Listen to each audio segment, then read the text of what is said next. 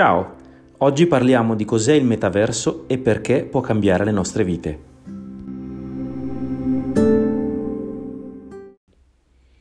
La parola metaverso fa riferimento ad un mondo parallelo, a metà tra internet e la realtà virtuale, dove le persone interagiscono attraverso degli avatar.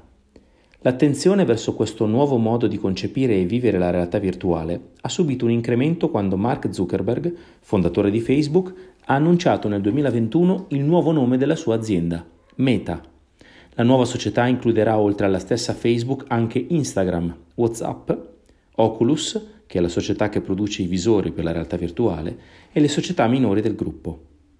In un mondo che è stato costretto a cambiare le proprie abitudini a causa della pandemia, pensare ad una evoluzione dei social network non sembra essere un'utopia. Il metaverso si basa sul concetto di un universo tre D completamente online, il quale combina vari spazi virtuali.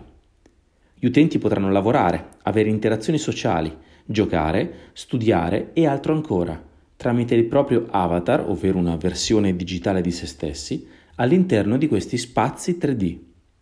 Per accedere a queste realtà digitali si ha bisogno di nuove e più complesse tecnologie. Per questo i brand più noti, Apple, Microsoft, Sony, Oculus, stanno lavorando a dispositivi di realtà aumentata. Molte industrie sono impattate e lo saranno sempre di più. Fitness, videogiochi, intrattenimento, pubblicità, luxury, education e lavoro sono solo alcuni esempi di un trend appena cominciato ed in forte evoluzione. Individuiamo quindi tre aree di sviluppo. Infrastruttura.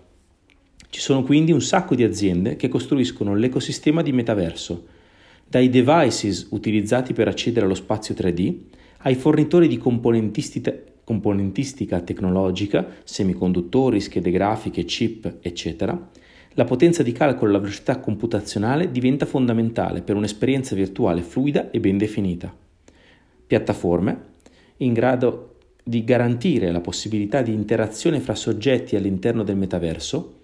Roblox, Fortnite, Unity Software sono alcuni giochi e applicazioni che già, eh, già sfruttano questa logica e l'esperienza virtuale all'interno di svariati mondi astratti o repliche di ambienti reali. Beneficiari. Molti business beneficeranno del nuovo mondo virtuale. Alcuni settori hanno già sperimentato nuove idee che portano a maggiore visibilità ed un aumento della marginalità. Pensate che Nike ha comprato a dicembre duemilaventuno una società che produce sneaker, ovvero le scarpe da ginnastica, virtuali. Allo stesso tempo Adidas ha lanciato una collezione N F T. Gli N F T sono i non-fungible tokens, ovvero eh, catene, diciamo, di blockchain che certificano i passaggi di proprietà. Nel mondo dello spettacolo il concerto di Lil Nas su Roblox ha riunito trentatré milioni di persone da tutto il mondo in una nuova esperienza, ognuno comodamente da casa sua, mentre quello di Travis Scott su Fortnite ha raggiunto ben quarantasei milioni di persone.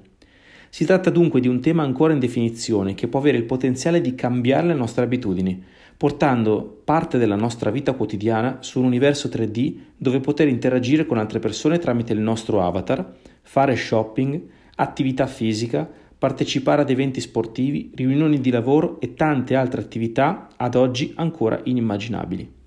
Sui mercati finanziari sono ancora pochi gli strumenti attivi o passivi che permettono all'investitore l'esposizione al tema in oggetto.